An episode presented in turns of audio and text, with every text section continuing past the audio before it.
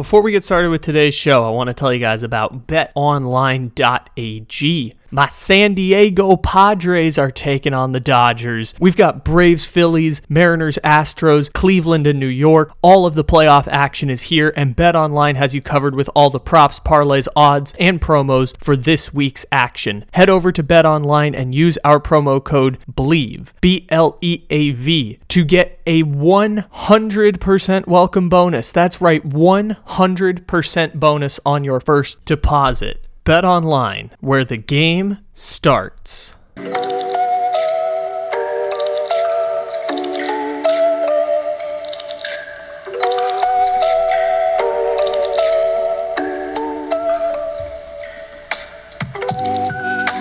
Good morning, good evening, good afternoon, or good night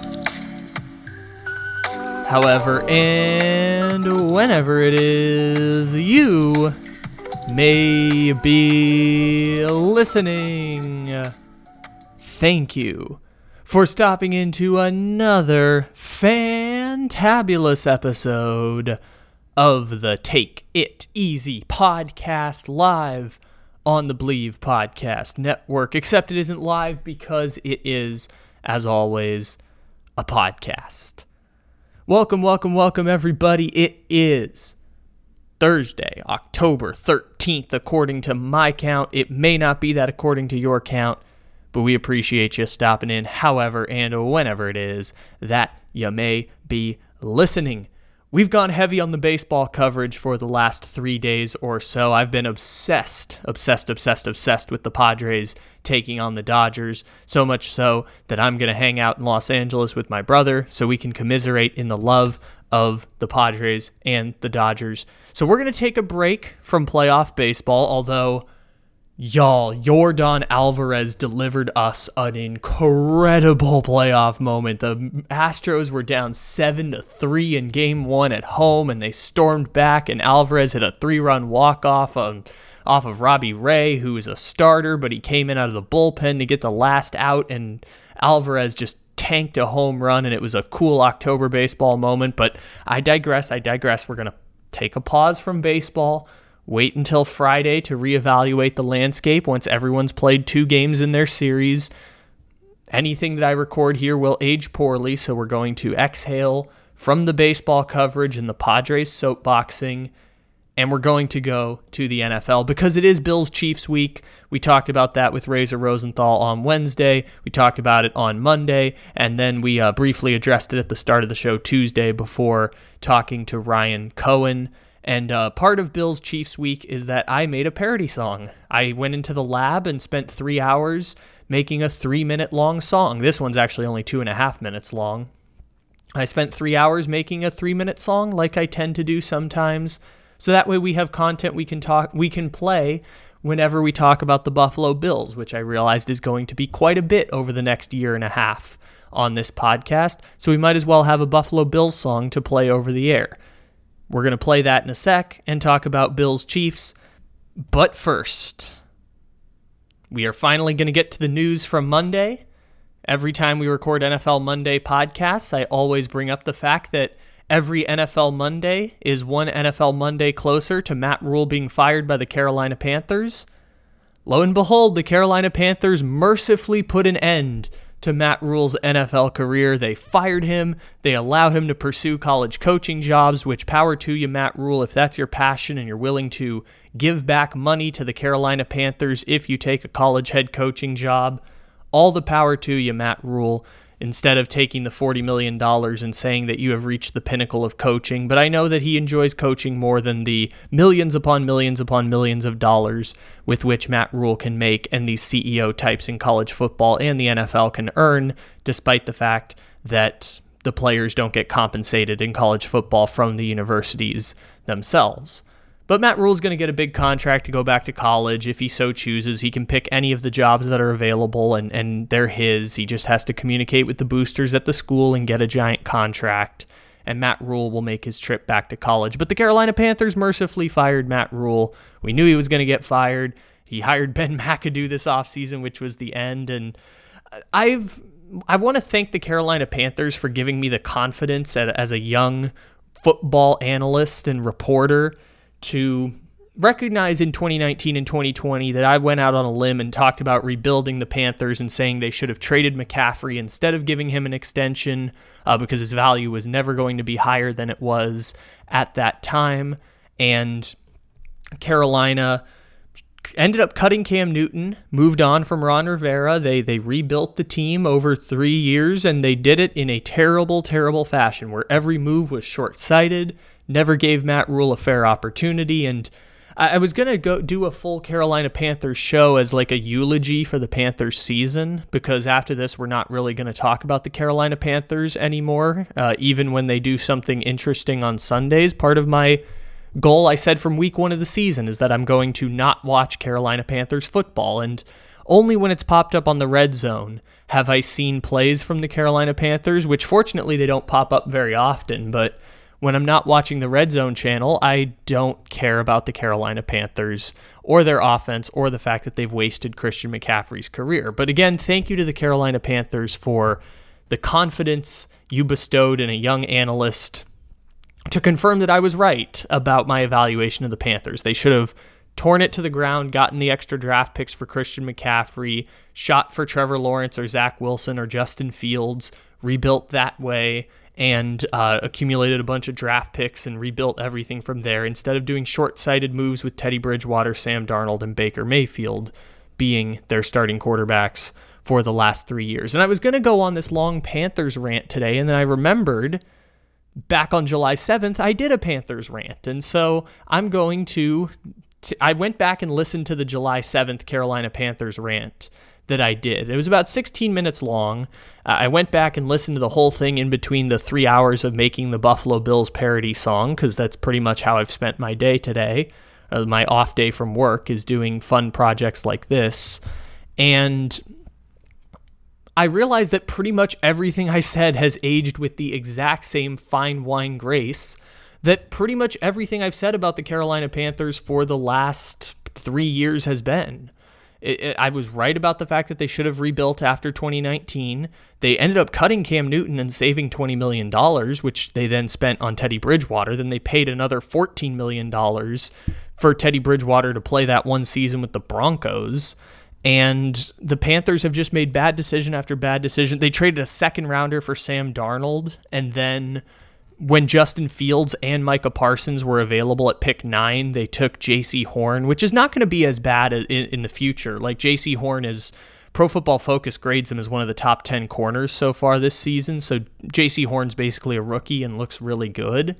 Um, Micah Parsons is just Micah Parsons, and Justin Fields is a quarterback that shouldn't have been available to them at that pick in 2021. And I still have faith in Justin Fields if the Bears don't ruin him. And maybe Carolina would have ruined him in the end, anyways, with Joe Brady getting fired and hiring Ben McAdoo, and everyone knowing this was a lame duck season, and me basically calling it from the very beginning that this is what the Panthers were. And uh, I'm just going to go back and play the rant from July 7th because today is October 13th. That's uh, three months into the future, and pretty much everything I said still applies for the Panthers. So let's just take that and add it to this episode because that's basically the exact analysis that should be done after Matt Rhule gets fired by the Panthers. So here is our Take It Easy podcast analysis of the Carolina Panthers firing Matt Rhule, which is the exact same segment that we did when the Carolina Panthers traded for Baker Mayfield.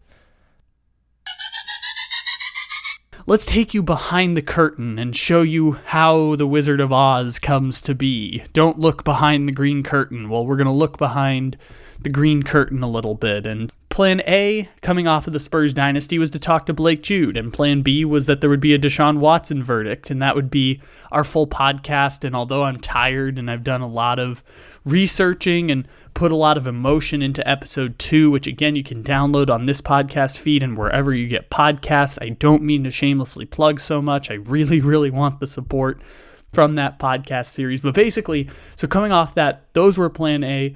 And now I'm at plan C, which is fuck, do we have to talk about Baker Mayfield? God damn it, do we have to? God damn. Anything else? Chet Holmgren Summer League. No, we only. T- it's not even the real Summer League. No, Kevin Durant. Anything? Uh, Kevin Durant's avoiding NBA players on texts.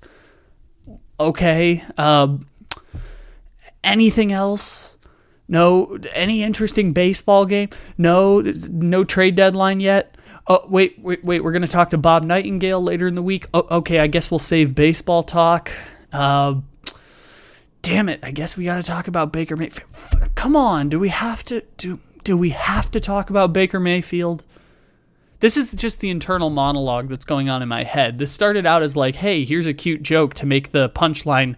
Fuck, do we have to talk about Baker Mayfield? But then in my head, I'm like, my internal monologue is just like, anything it, nobody had a massive racism scandal.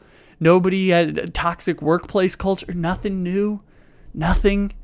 No, no societal commentary we could talk about. No Pride Night controversy like with the Tampa Bay Rays. There's no full scale story.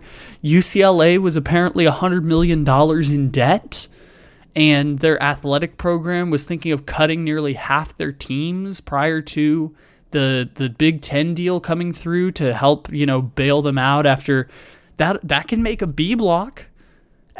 Anything, any Baker Mayfield really, Baker Mayfield. Okay, I, I guess.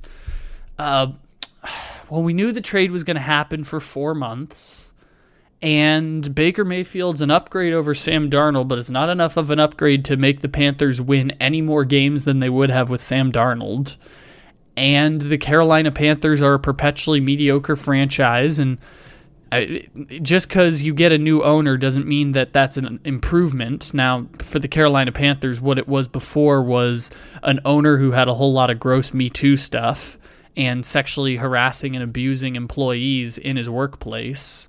And yes, it's an improvement because David Tepper's, to our knowledge, Tepper's, David Tepper's to our knowledge, is not engaging in such behavior. And three years in, the or the worst things that he can be accused of as an NFL owner is being a terrible meddling football owner. But there are lots of terrible meddling football owners. That's why there's like eight teams in the NFL that will never be able to win anything. It's like Detroit, Chicago, Washington, the Jaguars, the Jets.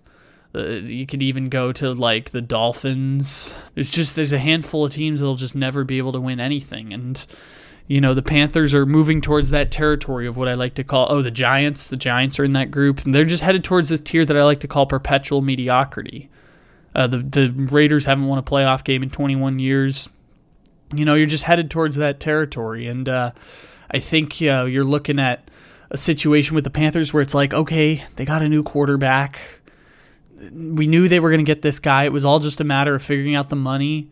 Baker, there, there was a three and a half million dollar gap between what the, the, the Browns were willing to pay and the Panthers were willing to pay, and Baker just had to give that money back just so he could get out of Cleveland. And yeah, it's interesting that Baker Mayfield got uh, basically tossed aside by the Browns after playing through injury, and it's the same reason why Kyler Murray should not play another single game for the Arizona Cardinals until he gets a new contract because you know one injury they'll toss you aside and Baker Mayfield goes from being a fringe Pro Bowler who leads Cleveland to their first playoff victory in 20 years. The guy who wanted to be in Cleveland in 2018 gets tossed aside, but we can't even do the football storytelling part of it because he got tossed aside for a sexual predator who got rewarded with a $250 million contract, and it only took about $2.5 million to pay out to settle with victims and make the situation go away with money.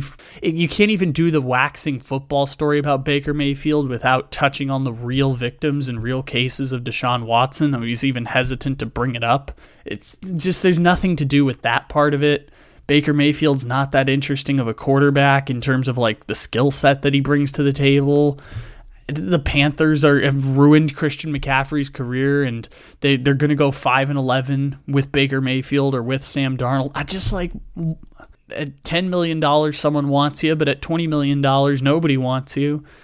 Jimmy G. Baker Mayfield is damn close to quarterback purgatory as you are ever gonna find. Close as close as what I used to call the Sam Bradford line, but obviously Sam Bradford's aged out of the NFL since I was making that joke like six years ago now of like if your quarterback's better than Sam Bradford, it's a franchise quarterback. If it's worse than Sam Bradford, you're looking for a new quarterback. I guess the line now is Jimmy G and Baker Mayfield, but I guess it's just the dollar values, and the Panthers only are paying nine and a half million for Baker Mayfield, but that's not interesting. The Panthers are bad. Baker Mayfield playing for them is going to be the same thing as like when Sam Darnold went there. It's going to be interesting for like two weeks, and then we'll remember the Panthers are just terrible at football, and we'll just stop caring about it. But the Panthers might win seven games because seven games last year was good enough for the Falcons to only get like the eight pick in the draft. If we're going to talk about the, the Panthers, we can always go back to the point of back in 2019, December of 2019, we did a uh, a one hour long podcast piece about rebuilding the Carolina Panthers and how the Panthers were at a perfect crossroad to uh, coming off of McCaffrey's All Pro season, trade him for multiple first round picks. Value was never going to be higher. No reason to give him a second contract. Your team was nowhere close to building a winner around him. You trade McCaffrey, cut Cam Newton, which they cut Cam Newton anyways, and play Will Grier at quarterback, tank, get Trevor Lawrence. If you can't get Trevor Lawrence, you get Zach Wilson or Trey Lance. Get any young quarterback, build the whole thing back up. I thought Robert Saleh was going to be their coach, and in hindsight, it was probably better for them to hire Robert Saleh than it was to hire Matt Rhule. I have no idea if Robert Saleh is a good coach, but I know Matt Rhule is going to get fired within 10 games this year, which in the NFL, we found out like doesn't make Matt Rhule a bad coach. It just means Matt Rhule's not one of the seven coaches that you can't possibly get rid of. I'm not even sure Robert, Saleh is that guy. I just the verdict isn't out on Saleh yet, and I already know that Matt Rhule is a failure as Carolina Panthers coach. So like, you could have taken my advice. Probably would have worked out. Maybe not to make you Super Bowl good, but you'd be in a better place today than you were than you are right now if you had just traded McCaffrey and not signed Teddy Bridgewater with the $20 million you saved by cutting Cam Newton and not gone 5 and 11 in 2020 and not gone 5 and 12 last year which denied you from getting any of the top prospects in the draft cuz the Panthers are in what I like to call the Sacramento Kings purgatory of you are the worst team in the NFL that is actively trying to win. Denver Broncos were there for a while, but then the Denver Broncos got lucky because Russell Wilson wanted to play for their organization. Carolina is the worst team in the NFL that is not actively tanking, and they're perpetually mediocre now. They have not made the playoffs since their Super Bowl. Well, they did make it one time. They haven't won a playoff game since their Super Bowl season of 2015. They made it, I think it was 2017, I want to say. It was either 2016 or 2017. They made the wild card one time and lost to the Saints. It was right before the Saints lost the Minneapolis Miracle, so that would have been 2017. Yeah. 2017, they made a wild card game it's not like something to hang your hat on is making a meaningless wild card game where you got smoked by the New Orleans Saints. Um, Carolina have been bad, and Carolina has absolutely wasted Christian McCaffrey's career. Like like Christian McCaffrey's entire career has has just been wasted. Like think of an example of that to any other sport. Like it's it's not Mike Trout because Christian McCaffrey's not that caliber player, but think like baseball is a good example because of the the individualism of the sport and Christian McCaffrey the running back is the most individual of the positions that you can find in the NFL which is part of why they they have lower value and the fact that like there's a number of carries before the body starts to break down. But I'm just thinking of a baseball player who's like got sent to a bad team and their entire career has been just you know just wasted. Like just put up empty stats collected money and that was it i'm trying to think i mean mike trout's the first example that comes to mind but it feels so shallow because you could say like anyone is the mike trout of their sport but i'm thinking like an even poorer organization than Mike Trout. Like maybe Mike Trout is the the perfect because like most baseball players they end up leaving the organizations that they were on. The the example I could think of is like Giancarlo Stanton with the Marlins. Like that's what Christian McCaffrey feels like. Like eh, best at your position, not best in the sport, but like best at your position, doing things that are so unique on the football field that like all 10 of the teams that are always consistently good would want that on their team. And just wasted Christian McCaffrey's career. Just just wasted it. Like Christian McCaffrey's been in the league 5 years. Uh, he's had great seasons and it just he has there's no evidence I can point to that Christian McCaffrey has added any value to the Carolina Panthers. Like he's he's added financial value. I can't find any evidence that Christian McCaffrey has actually impacted the Carolina Panthers at all since he's been drafted. He was drafted in 2017, so he was drafted this rookie year. They made the playoffs. Okay, so the, his rookie year was that year that they won 10 games.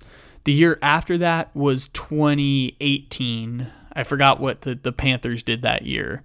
Uh, okay, so Christian McCaffrey, I just looking up his Wikipedia page. Christian McCaffrey was the first white running back to rush for over a thousand yards since Peyton Hillis in 2010, which got Peyton Hillis on the Madden cover, and the, only the second since Craig James in 1985. And that that Craig James parlayed that into being like the lead college football broadcaster on ESPN for like 10 years. I know most people probably don't know Craig James is, but that's just just something interesting. This is just my way of trying to talk about the, this in any way that matters.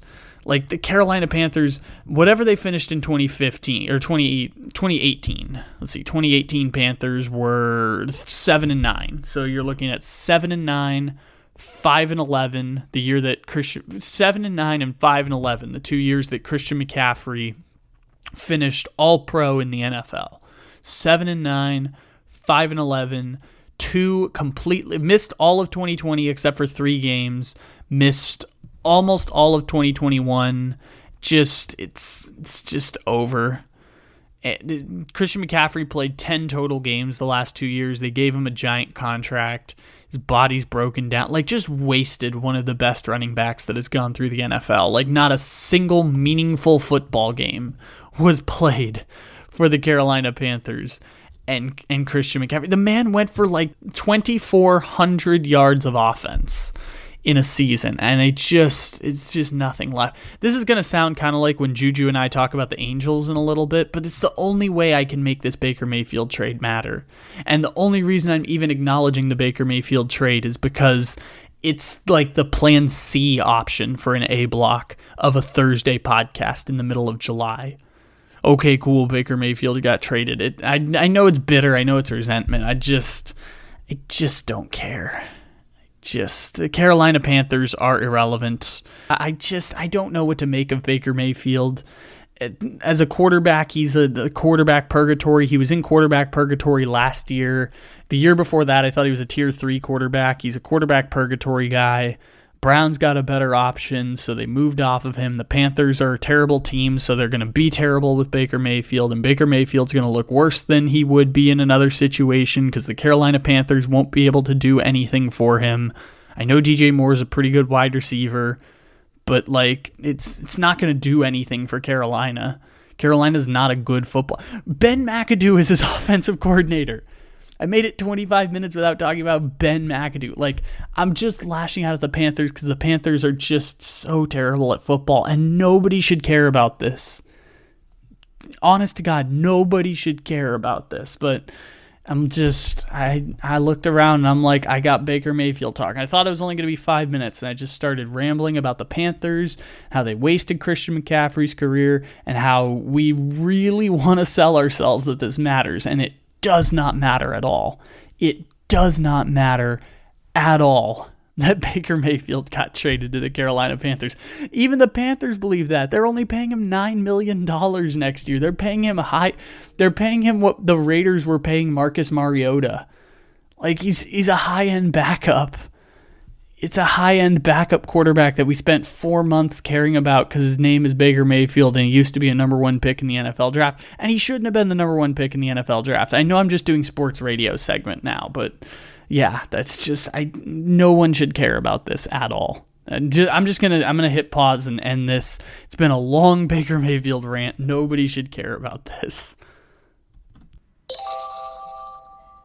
All right, everybody. I am super duper excited to tell you about andcollar.com. You know how I always say support our dreams on the show? AndCollar is literally supporting our dreams. They are covering expenses for Blake Jude and I to meet up in Salt Lake City and watch Arizona play Utah. This road trip was a joke that Blake Jude and I came up with back in August. And thanks to AndCollar, it's actually going to happen. If you go to andcollar.com, and there's a link in the description to this episode, you can shop all of your wardrobe needs. They've got shirts, polos, blazers, pants, socks, and more. My new wardrobe is coming in this week. Super excited about that. For our listeners, AndCollar is offering two promotions for you. Two promotions. Number one, all orders over $100, AndCollar is going to cover the shipping. 10 to $15 free. They'll cover the cost. And two, any orders of $40 or more will get a free tie when you use our promo code EASY. That's E A S Y with the link in this episode at andcollar.com. That's andcollar.com. Support our dreams by supporting the people who are help making those dreams possible. All right. I would like to remind y'all again that was recorded on July 7th. All that Panthers crap was recorded on July 7th. And I see no lies, no slander in that entire podcast that we did. I just didn't want to do Panthers talk again. I'd rather spend 20 minutes editing content than talking about the Carolina Panthers again. Now let's talk about Bills Chiefs. And I want to talk about Bills Chiefs from a schematic standpoint. We did a bunch of that with Razor Rosenthal yesterday, getting set for the game and uh, the matchup that's going to come. And the post game show might be the best way to do that. Today, as part of Bills Chiefs week, I would like to debut a brand new song. A brand new song that we made. A parody song to the wonderful Lil Nas X song, Sun Goes Down. It was, I believe, his third or fourth single. He ended up singing it on Saturday Night Live. For any of you who follow Lil Nas X, you've heard us do Lil Nas X song before. Remember Industry Baby? We did a parody song to the Carolina Panthers back then. Uh, it, it's in our musical album. If you want to go back to the beginning of September and find the Take It Easy musical album, where we play all of our old podcast bits and parody songs and and songs from old timey sports anthems. Uh, you'll hear the Sam Darnold Industry Baby song that hasn't aged well, and so I don't really play it much anymore except on the musical album. Uh, and part of that is now that I've made a, a, documentary series like The Fall of the Spurs Dynasty and just have like uh, a couple hundred more hours of editing experience with apps like Audacity and Adobe Player, I'm actually getting way, way better at editing these songs together. And the last one that we did was that was like a true song was the Ant Man Minnesota Timberwolves one back in May. Uh, we did a Star Wars parody for the Padres and Dodgers in Major League Baseball playoffs that you've been hearing a lot the last week. That's not really a true parody song, it's more of a bit than it is a parody song. This is a true song because it's set to the lyrics of Sun Goes Down by Lil Nas X, who, by the way, for those who don't know, Lil Nas X is a fucking hero. And his music is excellent, and we will not question the greatness of Lil Nas X here on this wonderful podcast. I like his music. This song is great. I discovered it over the summer, played it a lot when I was driving back and forth to my new job at the radio station. It's a fantastic song, and it was the perfect song to adjust lyrics to to talk about Josh Allen and the Buffalo Bills. And since we talk about Josh Allen and the Buffalo Bills a lot, usually every NFL Monday show, because they are the best team in the NFL, I have a feeling we're going to get good use out of this song. And it's a song that I'm really proud of. So we get to debut for the first time our Buffalo Bills Josh Allen parody to Lil Nas X's Sun Goes Down, which, for those of you, maybe it's better to listen to the original song first if you've never heard it before. But if not, if you have heard the song before, I think you're going to find a lot of the jokes to be clever, hopefully. And if you haven't heard the song, maybe listen to the song first and then come back here and listen to our parody song.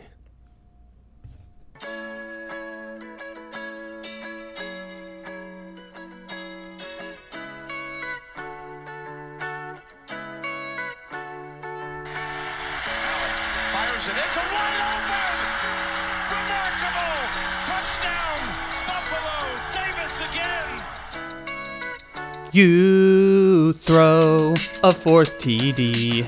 On a dime, you ain't got no fear of any Colts or Dolphins. Josh Allen gets Bills the wins. You want to play the Chiefs and to beat Andy Reid and his schemes, avenging your past mistakes and take the Bills to the big game. Three years, I thought you was phony. Got digs, then you flipped it on me. I was thinking you were Carson Wentz. You made your mark, became an MVP. Deep throws, always looking daunting. Tossed up to Davis and McKenzie. It's hard for teams to deny it. When Allen beats double safeties, you keep losing to Mahomes. Sitting on the bench, 13 to go. Overtime coin flips turned up wrong. Makes your season seem so marginal. And this year you'll find a way. Gonna get past Kansas City. Allen and the Bills are gonna be Super Bowl champs 2023. Oh, I wanna run the ball, don't wanna slide, I just wanna dive. Send me the call, and I'll throw the ball. I wanna run the ball, don't wanna slide, I'm just gonna dive. Send me the call, and I'll throw the ball. You throw a fourth TD. On a dime, you ain't got no fear of any Colts or Dolphins. Josh Allen gets Bills the wins. You want to play the Chiefs and to beat Andy Reid and his schemes, avenging your past mistakes and take the Bills to the big game.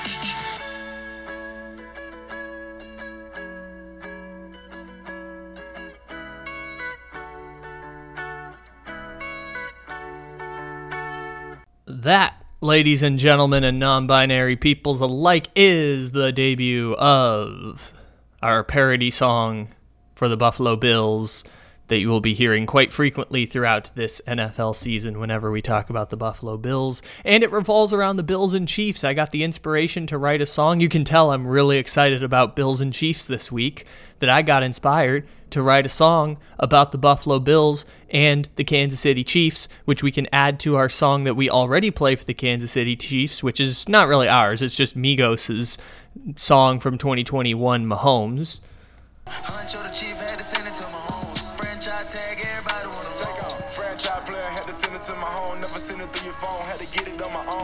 Which means now we have a Buffalo song and a Kansas City song here on the podcast. And I've mentioned this a couple times before.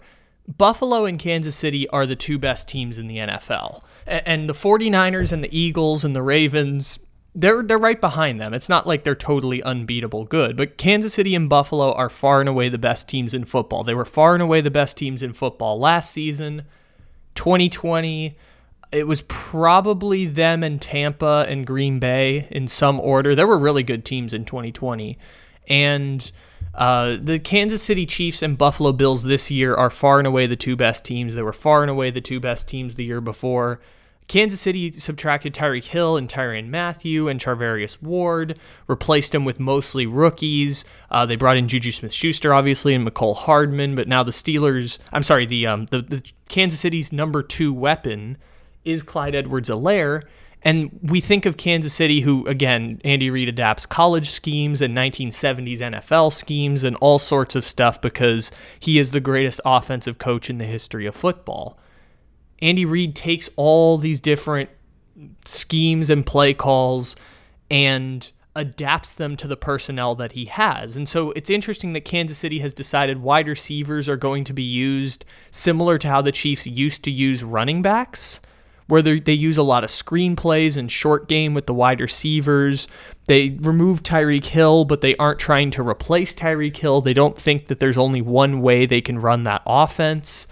And the way they've done that is with Clyde Edwards Helaire as a pass catcher and a running back, and the number two behind Travis Kelce, and the volume yards for Mecole Hardman, like on Monday night's game against uh, the Las Vegas Raiders.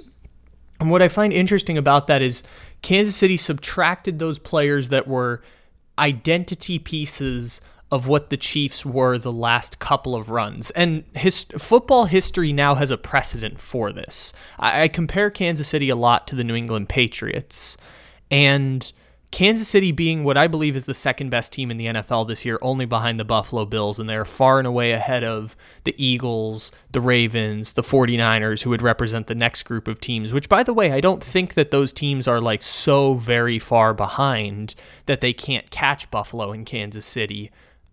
I think Buffalo and Kansas City are the best teams, and Kansas City had a moment last year where they threw up on themselves against the Bengals in the AFC Championship game it can it's not to say that Buffalo and Kansas City are the only two great teams therefore they're the only two teams that will win the Super Bowl. It's saying that those are far and away the two best teams in the NFL and that if the NFL didn't have conferences or seeding and they just ranked 1 to 16 Buffalo and Kansas City would find a way to play in the championship. And what I find very very interesting is the Kansas City Chiefs have adapted to a team that is in transition. Like Kansas City is vulnerable this year, very much so because they are a team in transition. And I say all the time when you have every, the reason I picked the Chiefs to win the Super Bowl, the reason I said the Chiefs would win the AFC West is when you're starting with the foundation of the greatest offensive coach in the history of football and the greatest quarterback I've ever seen play.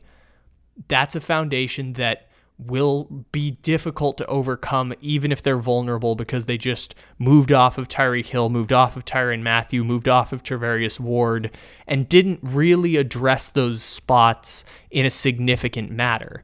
And again, like I was saying, the precedent we have for this is the Patriots. What Kansas City has been the last four years and what Kansas City is going to continue to be for the next 10 years is what the New England Patriots were in the 2010s, and the 2000s with that periodic break in between where the Jets won the AFC nor, uh, AFC East a couple times and Tom Brady had knee surgery and he went uh, let's see it was between I, I, know they they went 9 years without a Super Bowl but let's say between the perfect season in 2007 and the Super Bowl in 2014 so let's subtract like those 5 to 6 years in between. Even acknowledging for 5 to 6 years they were vulnerable and they weren't the best team in the sport while they were pivoting. And Kansas City's going to have this same problem come up at some point. Even so, they were still able to win the AFC East and win division titles. And then they retooled and then made the AFC Championship game every year for nine consecutive seasons between 2010 and 2009, uh, 2018. They made the AFC Championship every single year.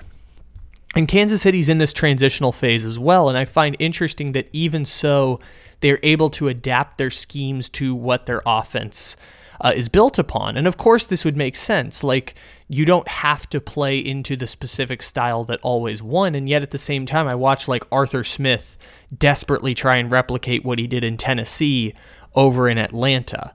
I see Nathaniel Hackett try and replicate what he did in uh, what he did in Green Bay with Russell Wilson and that Broncos offense that doesn't have the same ability to do so. I, I see Matt LaFleur, when he first got to Green Bay, wanted to just game manage Aaron Rodgers, and then they drafted Jordan Love because, in a similar fashion, they believe that Jordan Love fit the scheme better than Aaron Rodgers did. The same way that the 49ers thought like Mac Jones might fit their scheme better than Trey Lance or Justin Fields and, and I find that so interesting because like it it seems intuitive to be able to adapt and change when you're at the highest levels of the sport. But the highest levels of the sport don't just requires you to be successful at the previous job that you did. So like being a successful offensive coordinator is not conducive to being a successful head coach. Being a successful defensive coordinator is not conducive to being a successful head coach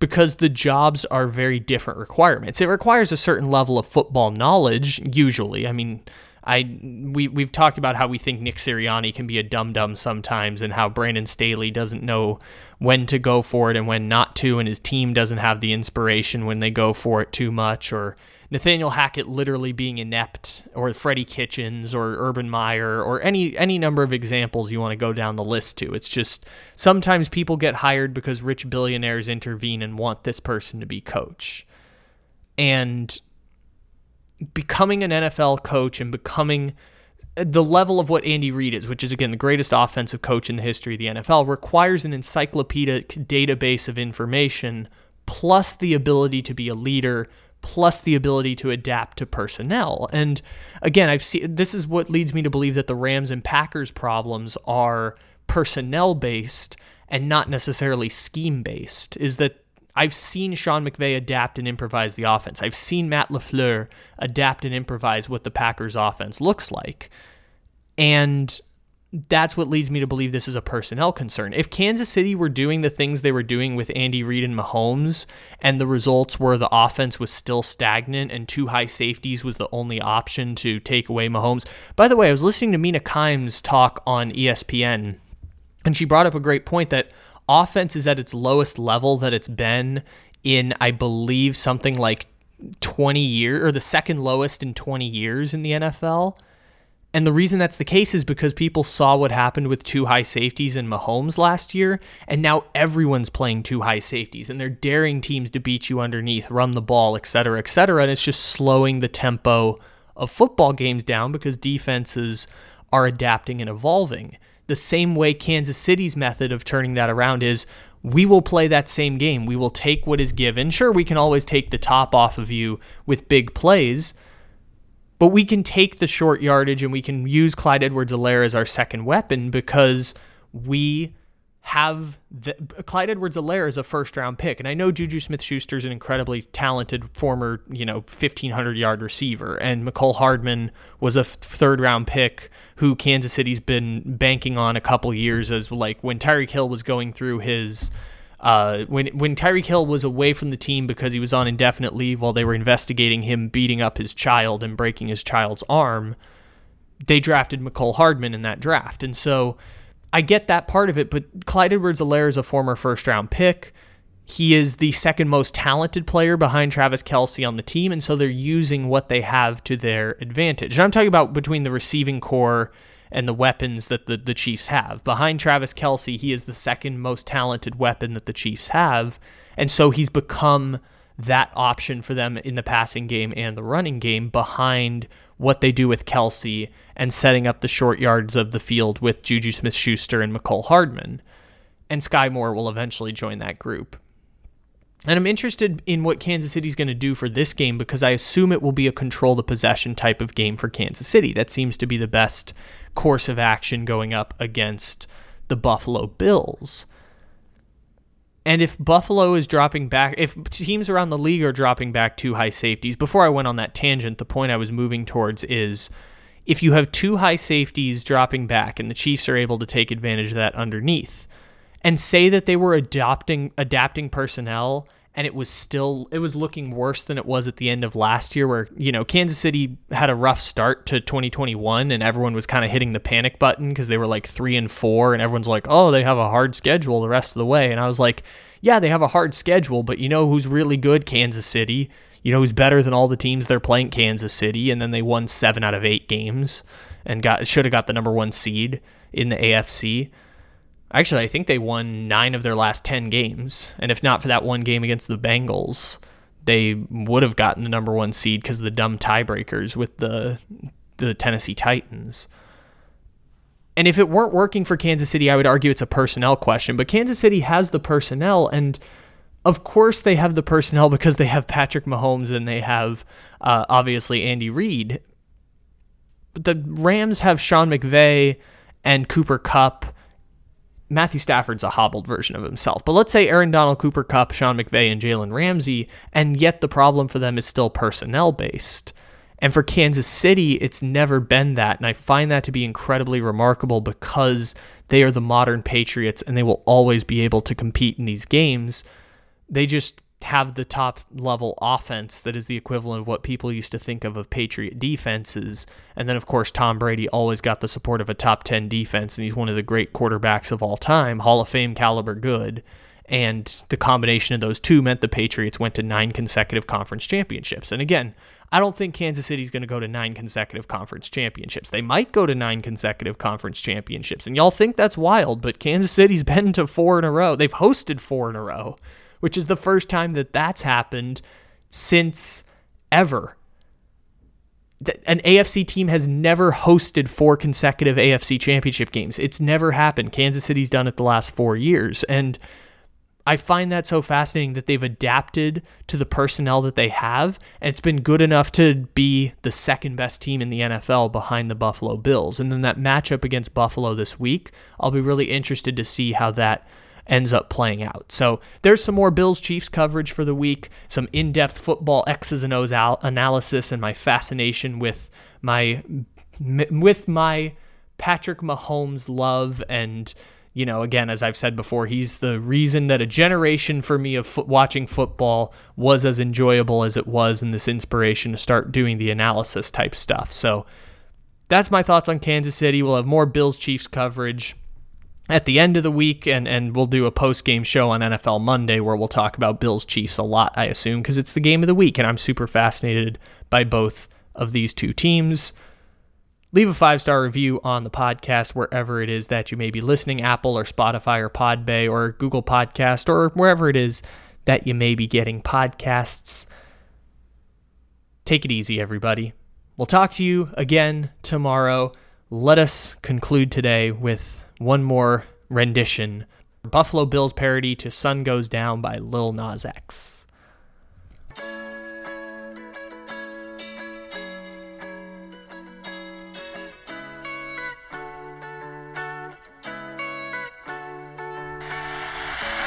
Fires it. It's a open. Remarkable. Touchdown. Buffalo. Davis again. You throw a fourth TD on a dime. You ain't got no fear of any Colts or Dolphins. Josh Allen gets Bills the wins. You want to play the Chiefs and to beat Andy Reid and his schemes, avenging your past mistakes and take the Bills to the big game. Three years, I thought you was phony. Got digs, then you flipped it on me. I was thinking you were Carson Wentz. You made your mark, became an MVP. Deep throws, always looking daunting. Tossed up to Davis and McKenzie. It's hard for teams to deny it. When Allen beats double safeties, you keep losing to Mahomes. Sitting on the bench, 13 to go. Overtime coin flips turned up wrong. Makes your season seem so marginal. And this year you'll find a way. Gonna get past Kansas City. Allen and the Bills are gonna be Super Bowl champs 2023. Oh, I wanna run the ball, don't wanna slide, I just wanna dive. Send me the call, and I'll throw the ball. I wanna run the ball, don't wanna slide, I'm just gonna dive. Send me the call, and I'll throw the ball. You throw a fourth TD. On a dime, you ain't got no fear of any Colts or Dolphins. Josh Allen gets Bills the wins. You want to play the Chiefs and to beat Andy Reid and his schemes, avenging your past mistakes and take the Bills to the big game.